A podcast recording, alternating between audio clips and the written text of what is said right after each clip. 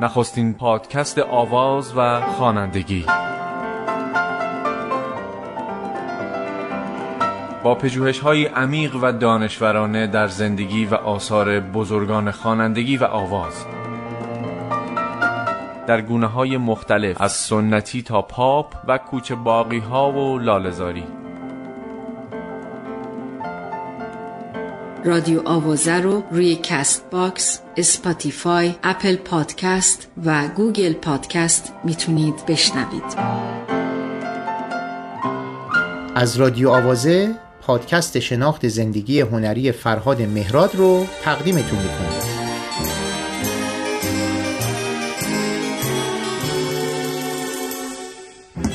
فکر یک سقفم یک سقف بیروزن یک سقف پا بر جا محکم تر از آهن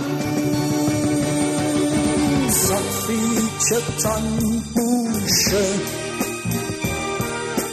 حراس ما باشه تو سردی شب لباس ما باشه.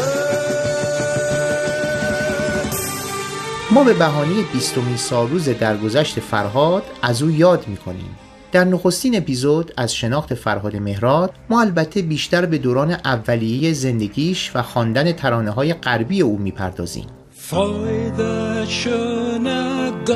Götterfunken, Tochter aus Elysium, wir betreten feuertrunken, himmlische dein Heiligtum, deine Zauber binden wieder, was die Mode streng geteilt. Alle Menschen werden Brüder, wo dein sanfter Flüge weilt.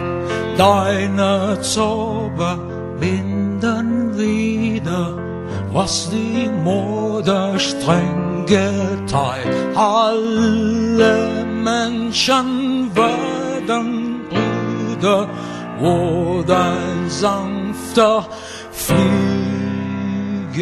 فرهاد مهراد در روز 29 دی ماه 1322 در کوچه محمود وزیر در خیابان سرچشمه تهران در یک خانوادی پرجمعیت به دنیا اومد.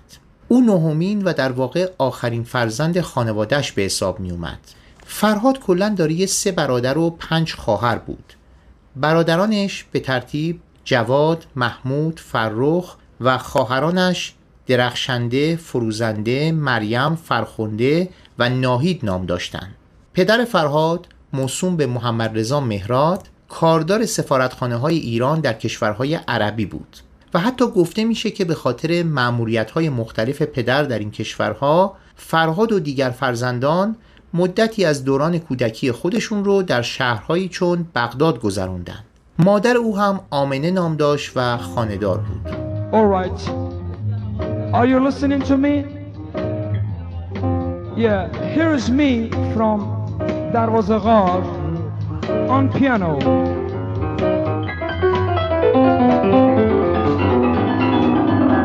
Yeah, that was my full address.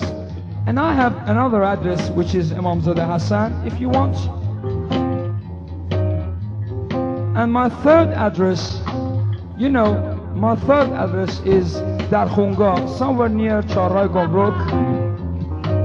یکی از برادران فرهاد موسوم به فرخ درباره دوران کودکی او می‌گوید نخستین تصویری که از دوران کودکی با فرهاد به یاد دارم به سالهای زندگیمان در بغداد برمیگردد. بازی ها، کوچگردی ها، گرمای هوا. فرهاد بیشتر با گرامافون قدیمی پدرم بازی می‌کرد. من در بغداد مدرسه می‌رفتم اما فرهاد هنوز به سن مدرسه نرسیده بود با توجه به روایت های گوناگون به نظر می‌رسه که فرهاد از همان دوران کودکیش فردی آرام و کنجکاو بود و رفتارش در این سنین فراتر از سن و سالش به نظر می رسید. او کودکی بسیار حساس و دقیق بود اما چون کوچکترین عضو خانواده به شمار می اومد کمتر جسارت پیدا می کرد خودش رو مطرح کنه خود فرهاد بعدها ابراز کرد که در سالهای کودکی به او کم توجهی می کردند و مدام متهم می شد که از بزرگترها تقلید می‌کنه. آنطور که خواهرانش روایت می کنند فرهاد از همان دوران کودکی استعداد هنری خود را کم و بیش نشان داده بود یعنی از ابتدا مشخص بود که گوش بسیار قوی داره و استعداد موسیقیش خوبه و البته در زمینه نقاشی هم کم و بیش دارای استعداد بود گفته شده روزی مادرش سعی می‌کنه آوازی رو برای فرزندش بخونه و ظاهرا او نه آواز را خوب می‌دانسته و نه آن را کوک میخوانده. فرهاد که به دهان مادر زل زده بود و به دقت گوش می‌داده با آشفتگی دست کوچکش را روی دهان می‌گذارد و می‌گوید بس دیگه نخون. خب در اینجا با هم گوش میدیم به قسمتی از ترانه وقتی که من بچه بودم. با شعری از اسماعیل خویی با ملودی و اجرای پیانویی فرهاد مهراد.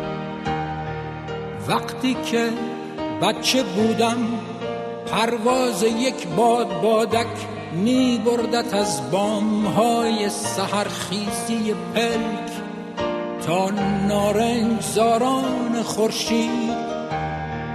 وقتی که بچه بودم خوبی زنی بود که بوی سیگار می‌داد و عشقهای درشتش از پشت عینک با قرآن میامیخت آهان روزهای رنگین آهان روزهای کوتاه.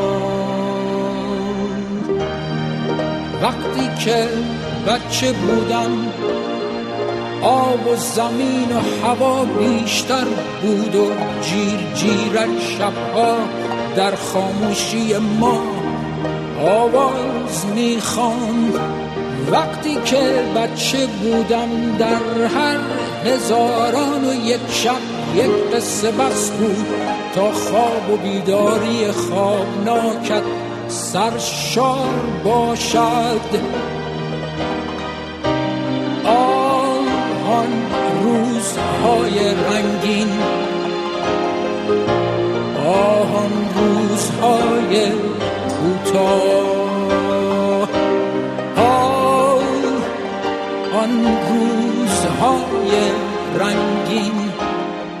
فرهاد وقتی هنوز شش سال بیشتر نداشت یک بار از رادیو قطعه ای از چایکوفسکی رو میشنوه. خودش این خاطره رو سالها بعد اینطور تعریف می‌کنه. هنگام شنیدن این قطعه روحم به پرواز درآمد. اما نمی‌دانستم که آهنگساز آن اثر کیه. در این میان مادر فرهاد با حرکت دادن دستهایش به رقصیدن تظاهر می‌کنه.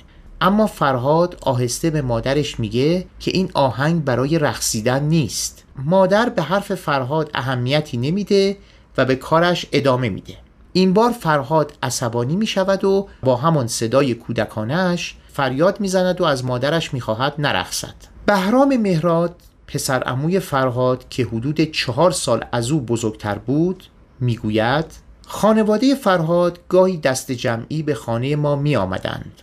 آن زمان ما در خانهمان پیانویی داشتیم که بچه ها سعی می کردند از آن صدایی درآورند اما موفق نمی شدند. فرهاد بی اجازه صاحب خانه به پیانو دست نمی‌زد. هر بار اجازه می گرفت و بعد به سمت پیانو می رفت و با وجود اینکه هیچ تجربه ای در نواختن پیانو نداشت بچه ها رو راهنمایی می کرد و به لطف گوش تیزش و با یک انگشت ملودی برخی از آهنگهایی رو که بچه ها تقاضا می کردند می نواخت. به مرور زمان فرهاد در نواختن پیانو پیشرفت کرد چنان که می توانست آکوردهای بعضی از قطعات رو هم بنوازد. او همچنین درباره سازهای مختلف از جمله سازهای بادی به بچه ها اطلاعات می‌داد و کاربرد هر کدام را تشریح می کرد. گفته که نقل کردم از بهرام مهراد پسر اموی فرهاد بود.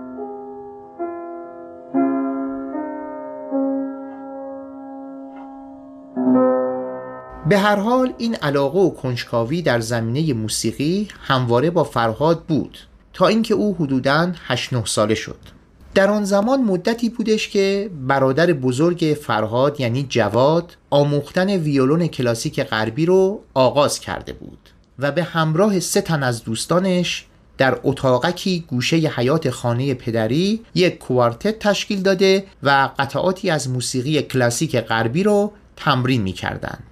در چنین شرایطی فرهاد در سرمای زمستان پشت در این اتاق می نشست و با اشتیاق فراوان به صدای تمرین جواد و دوستانش گوش می‌داد. در یکی از این جلسات یکی از دوستان جواد که ویولونسل می نواخت هنگام تمرین از اتاق خارج میشه و فرهاد رو می‌بینه که پشت در اتاق ایستاده این دوست از جواد می‌پرسه که چرا نمی‌گذاری فرهاد هم به اتاق بیاد گفته شده جواد هم البته شانه بالا میاندازه و اجازه میده فرهاد به اتاق داخل بشه. به هر حال با سفارش و توصیه این دوست ویولونسل نواز فرهاد انگیزش به یادگیری موسیقی زیاد میشه و والدینش را ترغیب می‌کنه که برایش سازی تهیه کنند و به این ترتیب پس از مدتی ویولونسلی برای او خریداری می شود و او آموزش نواختن این ساز رو نزد همان دوست برادرش آغاز می‌کنه. مطابق گفته های اطرافیان فرهاد او که فردی با استعداد و با انگیزه بود در همان جلسات ابتدایی پیشرفتی فراتر از حد انتظار داشت و در مدتی کوتاه خودش را از نوآموزی مبتدی به سطح گروه رساند و همپای آنها نوازندگی می کرد. اما این پیشرفت خیلی زود متوقف میشه چون مادر فرهاد یک روز که از صدای تمرین موسیقی او بسیار عصبانی شده بود ساز او را از بالای پله ها و در مقابل چشمان وحشت زده فرهاد به پایین پرتاب کرد و به این ترتیب ساز در مقابل چشمان فرهاد شکست و به قول خودش ساز صد تکه و روحش هزار تکه شد. در واقع شاید مادر فرهاد با ملاحظه علاقمندی و پشتکار زیاد دو فرزندش یعنی جواد و فرهاد فکر می‌کرد که با این کار داره در حق فرزندش لطف می‌کنه. این دیدگاه البته در آن دوران کاملا طبیعی بود و در آن سالها بسیاری از خانواده های ایرانی که کم و بیش مذهبی بودند در مقابل گرایش های فرزندانشون به موسیقی واکنش های تندی اغلب از خودشون نشون می‌دادند. البته خانواده فرهاد با توجه به جو عمومی مردم آن زمان نسبتا خانواده منعطفی محسوب می‌شد. مثلا خود پدر اونها به موسیقی علاقمند بود و گرچه نمی‌خواست فرزندانش به صورت حرفه‌ای موسیقی رو دنبال کنند اما آنها را به گونه‌ای تحمل می‌کرد و بر این اعتقاد بود که می‌توان موسیقی را در حاشیه و کنار درس پیگیری کرد کیست که بتواند آتش بر کف دست نهد و با یاد کوخهای پر برف قفقاز خود را سرگرم کند. یا تیغ تیز گرسنگی را با یاد صفره های رنگارنگ کند کند. یا برهنه در برف دیما فرو غلطد و به آفتاب تموز بیندیشد.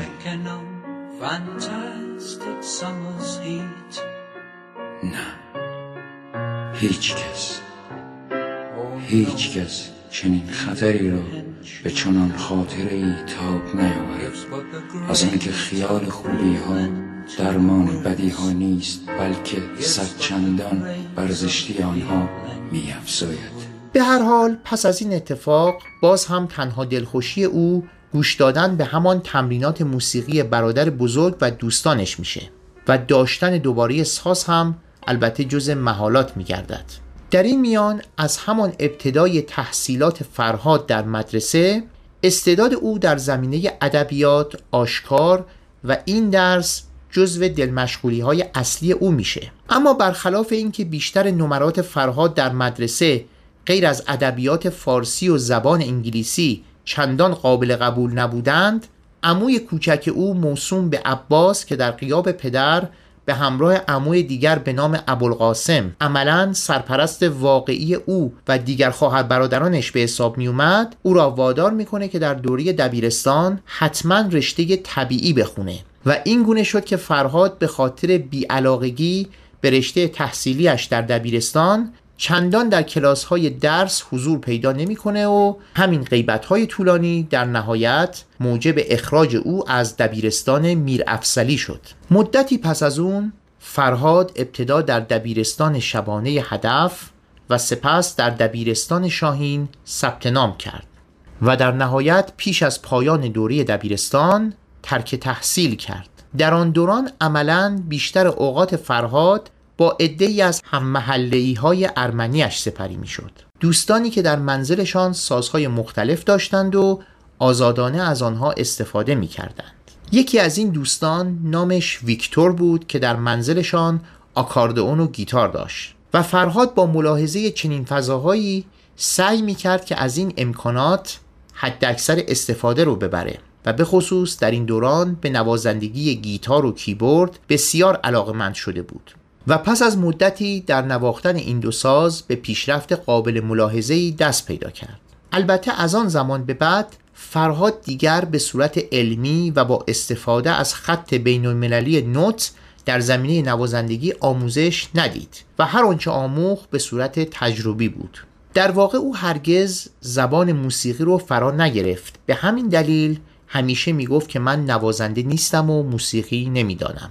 او در این باره در گفتگویی اینطور ابراز کردش که علاقه من به موسیقی به شکلی میشه گفت هرز رفت. شروع کردم همینجور دینی و از راه گوش یه چیزایی رو یاد گرفتن و چون من خودم ساز نداشتم با یکی دوتا از هم هایی که مسیحی بودن شروع کردم. اون زمان مسیحی ها خیلی آزاد بودن. تو خونهشون ساز داشتن می‌زدن مهمانی می‌دادن می‌رفتن و میومدن من از این آزادی فرض کنید سوء استفاده کردم. چون به هر حال چیز مهمی که بالاخره از توش در نیومد. ولی از سازهایی که اونا داشتن استفاده کردم و همونطور که گفتم کاملا بدون هیچ گونه تعلیم و صرفا از طریق گوش. گل یخ گل یخ هر صبح تو میخندی. کوچک پاکیزه بر من تو دل میبندی. ای گل یخ شکوفا شو شکوفان همیشه. گل یخ گل یخ پایدار وطن به هر حال فرهاد مهراد در سنین ما بین 16 تا 20 سالگی به مرحله ای از زندگی شخصیش رسیده بود که دیگر می‌خواست نوازنده و موسیقیدان حرفه‌ای شود و ویژگی عصیانگریش به اندازه ای رسیده بود که دوست نداشت هیچ کس حتی نزدیکترین افراد خانوادهش برای سبک زندگی و آینده شغلیش تعیین تکلیف کنند. به همین دلیل یک بار که فرهاد موهایش را بلند کرده بود و پدرش به خاطر یک سری دیسیپلین ها و اعتقادات خاص خود تصمیم گرفته بود که موهای او را با ماشین اصلاح کند فرهاد با ترفندهای خاص با چابکی از زیر دست پدر فرار کرد و از خانه بیرون رفت و تا مدتها برنگشت. و در واقع اعضای خانواده برای مدتی طولانی از حال و هوای فرهاد کاملا بیخبر بودند. در این زمان فرهاد حدود 19 20 ساله بود و چند ماه بعد عده‌ای از خیشاوندان او را به همراه سه نفر دیگر در حال اجرای چندین قطعه غربی در سالنی در هتل خورشید اهواز ملاحظه کردند. او نام این گروه خودشان را چهار بچه جن اعلام کرد و در واقع دو نفر از اعضای این گروه موسیقی همان دوستان هنرمند ارمنی فرهاد بودند که قبلا به آنها اشاره کردیم این گروه ظاهرا پیش از ورود به اهواز تا مدتها در کلاب های گوناگون تهران آن زمان به نوازندگی و اجرای برنامه های متعدد مشغول بودند و اجرای برنامه آنها در هتل خورشید اهواز بنا به دعوت مدیر هتل اختصاصا برای کارکنان شرکت نفت ترتیب داده شده بود. اما نکته مهم در این اجرا این بودش که پیش از اجرای شب اول برنامه سرپرست گروه به دلیل عدم حضور خواننده گروه از فرهاد می‌خواد که علاوه بر نوازندگی گیتار به عنوان خواننده نیز گروه را همراهی کند و او نیز از روی اجبار با یک بار دوره کردن متن ترانه و آهنگها برنامه رو به روی صحنه برد و از همان ابتدا به خوبی استعداد شگفت انگیز خود را در ادای درست واژگان و عبارات ترانه های انگلیسی از جمله آثاری از گروه راک بیتلز نشون داد و این مورد علاوه بر استعداد خوب فرهاد در زمینه اجرای درست ملودی ها و گوش موسیقی حساس وی بود Yesterday, when I was young, the taste of life was sweet as rain upon my tongue. I teased life as if it were a foolish game. The way that evening breeze may tease a candle flame. The thousand dreams I dreamed, splendid things I planned. I always built a loss on weekend shifting sand. I live by night and shone the naked light of day. And only now I see how the years run away. Yesterday. به هر حال این برنامه با استقبال بسیار خوبی از جانب مخاطبان روبرو میشه و به طوری که مدت اجرای برنامه برای چند شب متوالی تمدید شد و این شروع بسیار خوب و موفقی برای فرهاد در یک اجرای نیمه رسمی محسوب می‌شد. فرهاد مدت کوتاهی همکاریش رو با دوستان ارمنیش ادامه میده و پس از مدتی به تهران بازگشت. او در سال 1343 که جوانی 21 ساله محسوب می‌شد، پس از همکاری با گروه چهار بچه جن مدت کوتاهی هم در تهران با گروه دیگری همکاری داشت که اطلاع درستی از آن در اختیار ما نیست برخی صحبت از این می‌کنن که نام این گروه سل نامیده می‌شد رادیو رادیو آوازه. سکوتت را ندانستم نگاهم را نگاه متفاوت به خوانندگی و آواز در تمامی گونه های آن.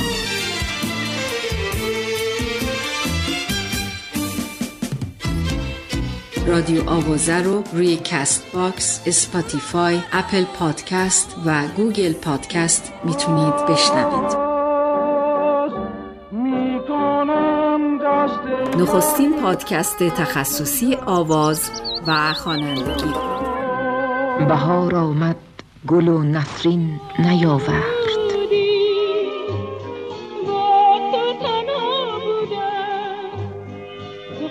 از اینکه رادیو آوازه رو گوش می‌کنید ازتون متشکریم. اما ستاره اقبال فرهاد مهراد زمانی طلوع کرد که وی در سال 1345 با معرفی خانم ویدا قهرمانی و همسرش داوید یقیازاریان که صاحب امتیاز و مؤسس کافه کوچینی بودند با گروه بلک کتس به سرپرستی شهبال شپره آشنا میشه و به این ترتیب دوره جدید و پرباری از فعالیت‌های هنری فرهاد مهراد آغاز شد.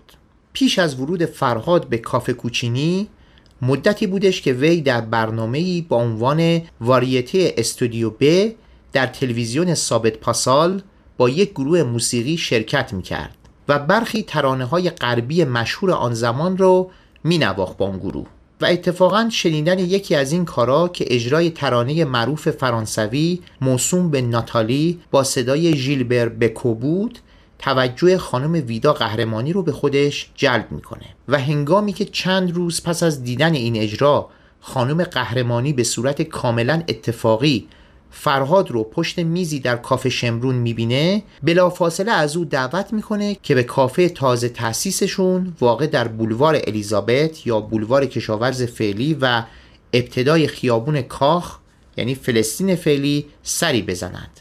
تا با اعضای گروه بلک کتس که مدتی بود در این کافه برنامه هایی رو اجرا می‌کردن از نزدیک آشنا بشه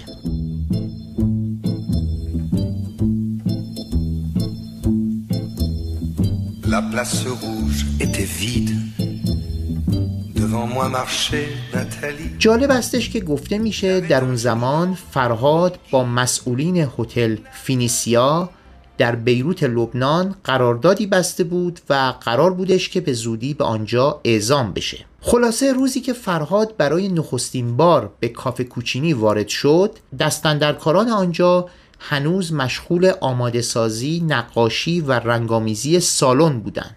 ویدا قهرمانی بعدها توضیح میده که با توجه به قراردادی که فرهاد با هتل فیلیسیا بسته بود امید چندانی به همکاری فرهاد با گروه بلک کتس و فعالیت هنری وی در کافه کوچینی نداشت. اما وقتی که فرهاد با شهبال شپره مشغول صحبت میشه هر دو پس از مدتی کوتاه به این نتیجه می‌رسند که همکاری های آنها با یکدیگر بسیار هم می‌تواند پرسمر باشه. مطابق گفته شهبال شپره وقتی در آن جلسه فرهاد از شهبال می‌پرسه که آنها چه نوع قطعاتی را اجرا می کنند پاسخ شهبال فرهاد رو شگفت زده می‌کنه و شهبال از کسانی چون گروه بیتلز، جیمز براون و ری چارلز نام می‌بره و اتفاقا فرهاد به شدت از شنیدن نام ری چارلز ذوق زده میشه و از شهبال می‌خواد که یکی از قطعات ری چارلز را که اون روزها مشغول تمرینش بودن نام ببره و شهبال هم به قطعه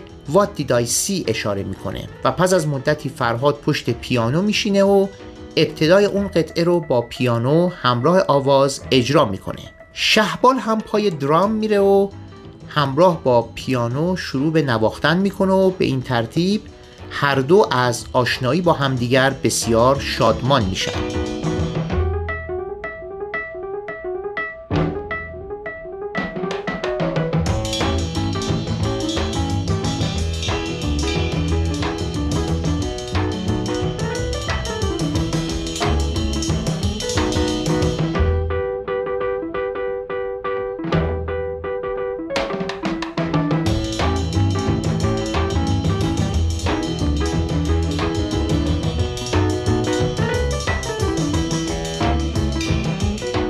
مهمی که شهبال شبپره بارها درباره این نخستین دیدار بر آن تاکید کرده این بودش که فرهاد علاوه بر تکنیک خوبی که در نوازندگی این قطعه داشت این اثر رو با لحجه خیلی مناسبی هم اجرا می کرد چون پیش از آن شهبال مدتی از زندگی خودش رو در انگلیس گذرانده بود و برایش شگفت آور بودش که فرهاد با وجود اینکه تا آن زمان اصلا از ایران خارج نشده بود اما از بسیاری از خوانندگان غربی ترانه ها رو با بیان بهتری ادا می کرد.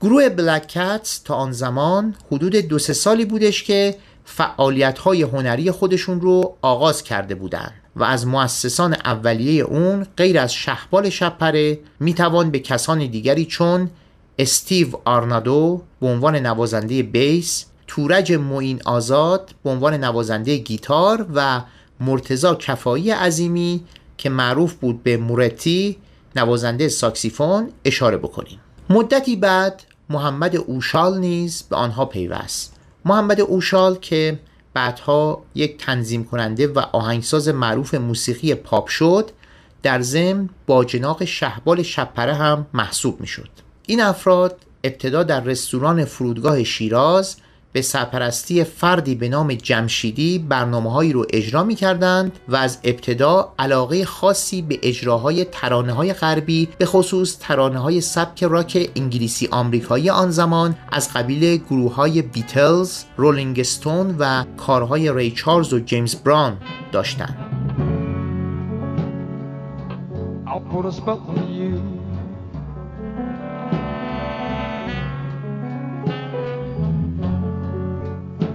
You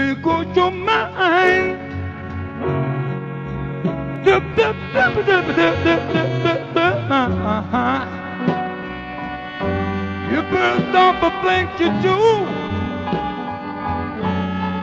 پس از فعالیت در رستوران فرودگاه شیراز اعضای این گروه مدتی هم به صورت هفتگی و در روزهای چهارشنبه با حمایت مجله اطلاعات بانوان در مکانی واقع در خیابان بهار خیابان فرصت برنامه هایی رو اجرا می کردند و در نهایت آنها پس از آشنایی و دعوت خانم ویدا قهرمانی و داوید یغیازاریان فعالیت های خودشون رو پس از این مکان در کافه کوچینی مستقر کردند و در واقع در همین مکان بود که به شهرت رسیدند و پس از کافه کوچینی مدتی در کافه میامی البته به فعالیت های هنری خودشون ادامه دادند.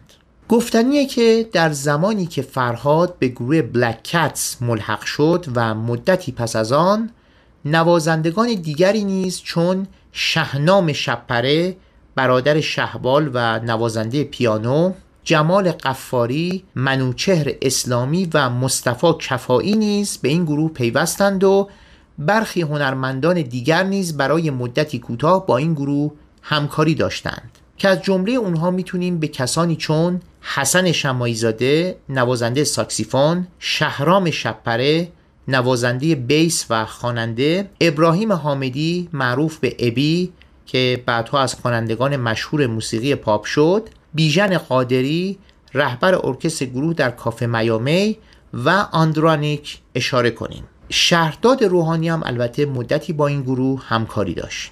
البته فرهاد در طول دوران همکاری پرفراز و نشیبش با گروه بلک کتس در برخی مواقع ساز مخالف هم می‌زد و به صورت مستقل کارهایی رو اجرا می‌کرد. به عنوان مثال زمانی که در خرداد 1345 با حمایت مجله اطلاعات بانوان کنسرت نسبتا بزرگی در استادیوم امجدیه برگزار شد فرهاد در اونجا تنها و به صورت مستقل از گروه بلک کتس به روی صحنه رفت. و در همین دوران فرهاد چهار بازخانی از قطعات قلبی را به تنهایی در استودیو ضبط و در قالب یک صفحه به بازار عرضه کرد. حتی در سال 1346 اختلاف های میان فرهاد و گروه بلک کتس ایجاد شد که در نتیجه آن مدتی فرهاد به صورت رسمی از این گروه کناره گرفت و مدتی به تنهایی در هتل میموزای چالوس آواز می‌خوند.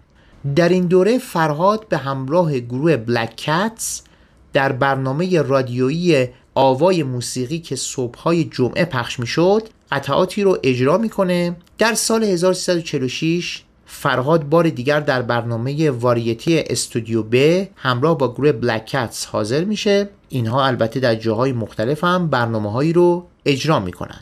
در این قسمت از برنامه فکر می‌کنم مناسب باشه که ما به قسمتی از ترانه معروف ورد وینو گوش بدیم که همچنان که اطلاع دارید از ترانه های معروف فرانک سیناترا بود. Over and over I keep going over the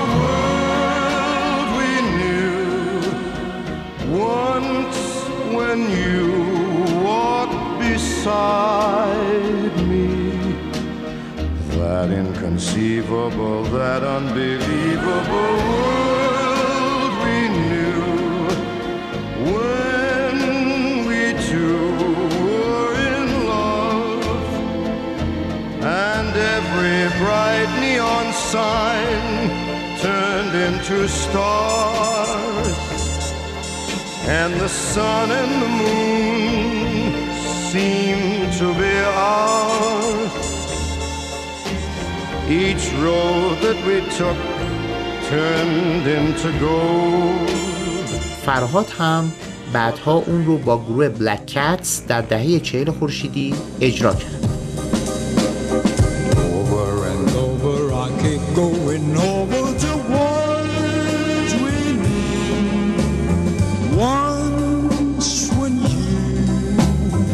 inside me. An invisible, that's unbelievable.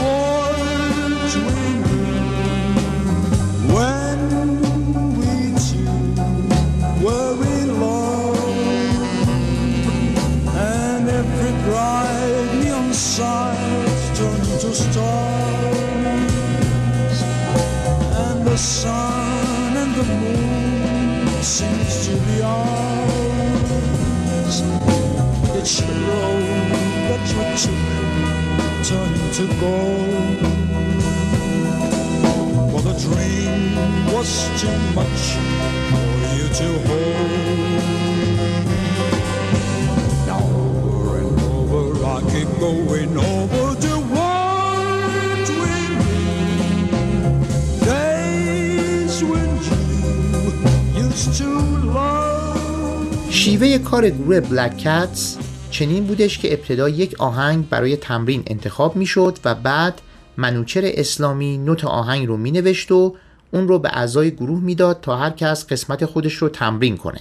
اما فرهاد به دلیل اینکه با خط نوت آشنا نبود و از راه گوش با گروه همراه می‌شد تنها با چند بار زمزمه کردن شعر و نواختن آهنگ خودش رو به سرعت با گروه هماهنگ می‌کرد و نیاز چندانی به حضور در تمرینات نداشت اما به احترام دیگر اعضا در جلسات حاضر می‌شد خب با توجه به اینکه ری چارلز جز خوانندگانی بودش که فرهاد علاقه خیلی خاصی به اون داشت در ادامه فکر می‌کنم مناسب باشه که به یک ترانه دیگری از ری چارلز گوش بدیم که با صدای فرهاد بازخونی شد Unchain my heart. Baby, let me be. Unchain my heart. Cause you don't care about me. You got me sort of like a pillowcase. But you let my love go to waste. So unchain my heart. Oh, please, please set me free. Unchain My Heart که فرهاد اون رو هم حدودا در همون دهه چهل اجرا کرد با گروه Black Cats Unchain my heart, baby, let me be. Unchain my heart, cause you don't care about me. You got me sewed up like a pillowcase, but you let my loving go to waste. So unchain my heart, baby, set me free. Unchain my heart, bid and let me go. Unchain my heart, cause you don't love me no more. Every time I call you on the phone, some fella tells me that you're not at home. So unchain my heart, baby, set me free. I'm under your spell, like a man in a trap.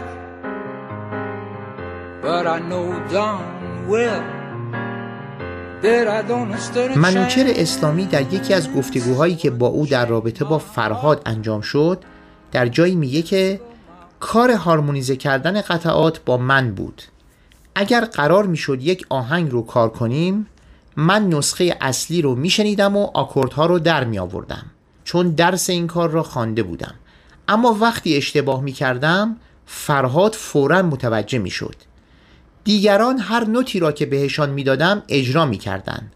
اما فرهاد استثنا بود. من را آقای منوچرخان خطاب می کرد همه را آقا خطاب می کرد هیچ وقت به من نمی گفت آقای منوچرخان اینجا اشتباه کردی. می گفت به نظر شما اینطوری نیست؟ فرهاد برای مخاطبین خاصی که به تماشای اجراهاش می رفتن فردی جذاب بود. رفتار مخصوص خودش رو داشت. اصلا به حاضرین در سالن نگاه نمی کرد. استرس نداشت یا اگر داشت نشان نمی‌داد. حرکاتش بسیار آهسته بود. هیچ عجله نداشت. تمام وقت دنیا مال او بود.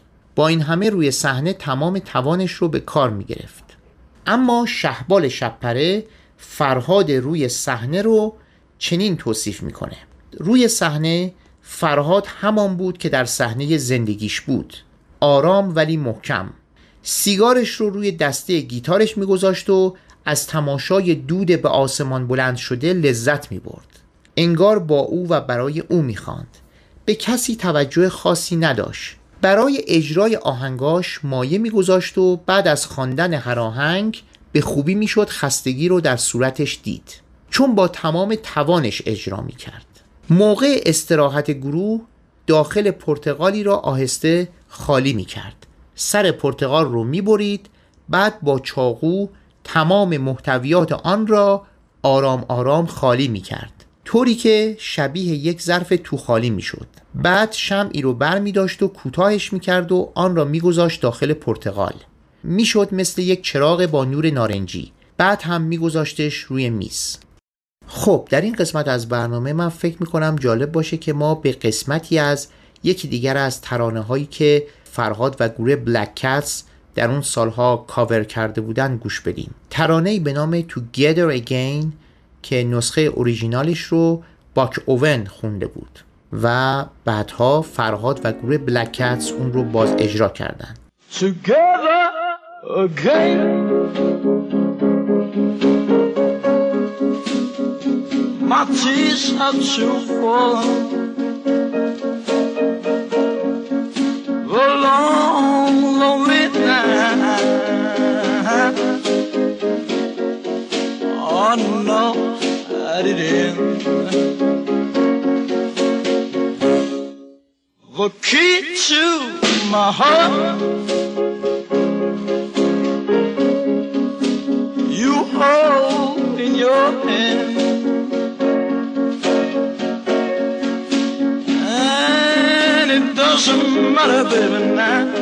در میانه همین دهه چهل و در دوران اوج فعالیت فرهاد در گروه بلک کتس بود که آقای علی کسمایی از مدیران دوبلاژ ایران برای اجرای ترانه‌ای به زبان فارسی با نام یکم شانس که در فیلم معروف بانوی زیبای من محصول کمپانی برادران وارنر و به کارگردانی جورج کیوکر به زبان انگلیسی خوانده شده بود با معرفی آقای تورج نگهبان به فرهاد مراجعه کردش و فرهاد هم این ترانه رو با فرم و بیان جالب و متفاوتی اجرا می‌کنه. هرچند خودش هیچ وقت از اجرای این ترانه راضی و خرسند نبود. شعر این ترانه رو هم تورج نگهبان سرود. حالا فکر می‌کنم جالب باشه که ما به قسمتی از این ترانه ترانه یکم شانس گوش بدیم با اجرای فرهاد که در نسخه دوبله شده فیلم بانوی زیبای من به اجرا در اومد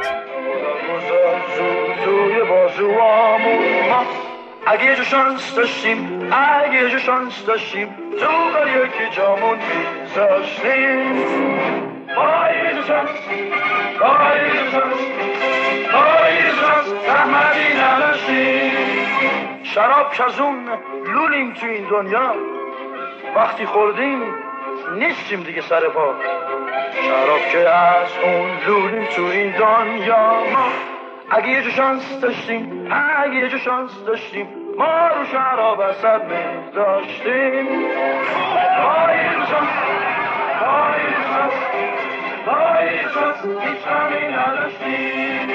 راه تنگو میشه رفتم ما بود اگه یه شانس میدویدی اونجا. هر مرد باید یه روزی زن بگیره چون که بی زن کارا پیش نمیره. مرد باید یه روزی زن بگیره. خب فرهاد مهراد در اواخر سال 1347 پس از یک شکست شدید عشقی و آلوده شدن به مواد توهمزا به بهانه ملاقات با خواهرش ناهید که در لندن به سر می برد مدتی به این شهر روانه شد و در بازگشت به ایران فصل جدیدی از فعالیت‌های هنری خودش رو آغاز می‌کنه که سرآغاز آن اجرای ترانه متفاوت مرد تنها با شعری از شهیار غنبری و ملودی اسفندیار منفردزاده بود که برای نخستین بار در فیلم رضا موتوری ساخته مسعود کیمیایی به اجرا در اومد. و نام اون خانومی که در واقع مدتی رابطه عاشقانه با فرهاد برقرار کرد خانم مونیک بود که خانم دورگی ایرانی فرانسوی محسوب می شود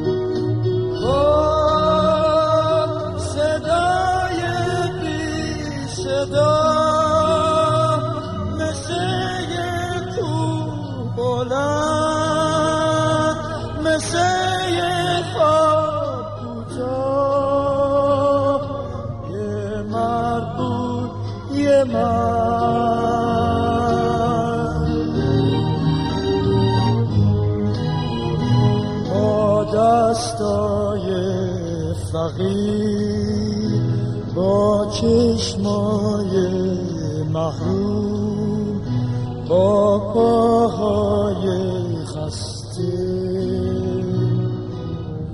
ادامه فعالیت های هنری فرهاد و بررسی ترانه های فارسی اون رو می‌گذاریم برای اپیزود بعد. اینجا ما اختصاصا به ترانه های غربی که فرهاد اونها رو هنرمندانه بازخوانی کرده بود پرداختیم. و البته به شروع کار او توجه داشتیم. یکی از منابع خوبی که برای شناخت فرهاد وجود داره و ما هم بهش بیتوجه نبودیم کتابی با عنوان چون بوی تلخ خوش کندور نوشته وحید کهندل که توسط نشر ماهی منتشر شده. ترانه سوزان رو لئونارد کوهن ابتدا اجرا کرد. حالا ما این ترانه رو با اجرای فرهاد و گروه بلک کتس میشنویم.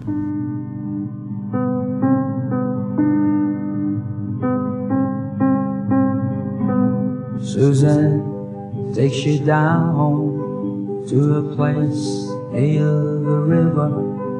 You can hear the boats go by. You can spend the night beside her, and you know that she's half crazy.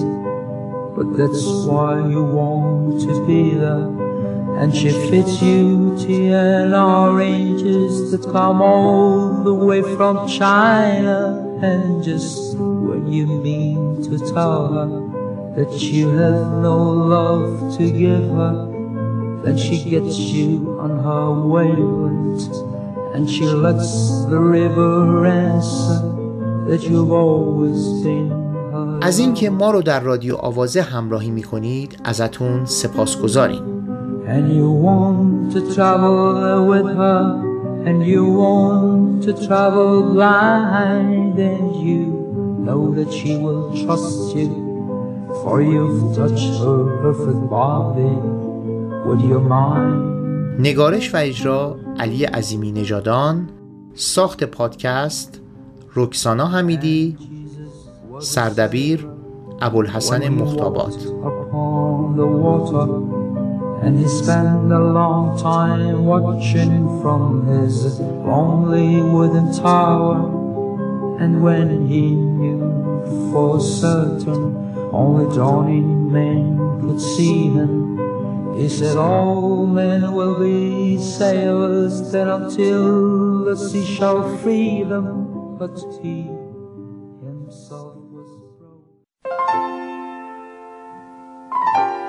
نخستین پادکست آواز و خوانندگی. با پژوهش های عمیق و دانشورانه در زندگی و آثار بزرگان خوانندگی و آواز. در گونه های مختلف از سنتی تا پاپ و کوچه باغی ها و لالزاری رادیو آوازه رو روی Castbox، Spotify، Apple Podcast و Google Podcast می‌تونید بشنوید.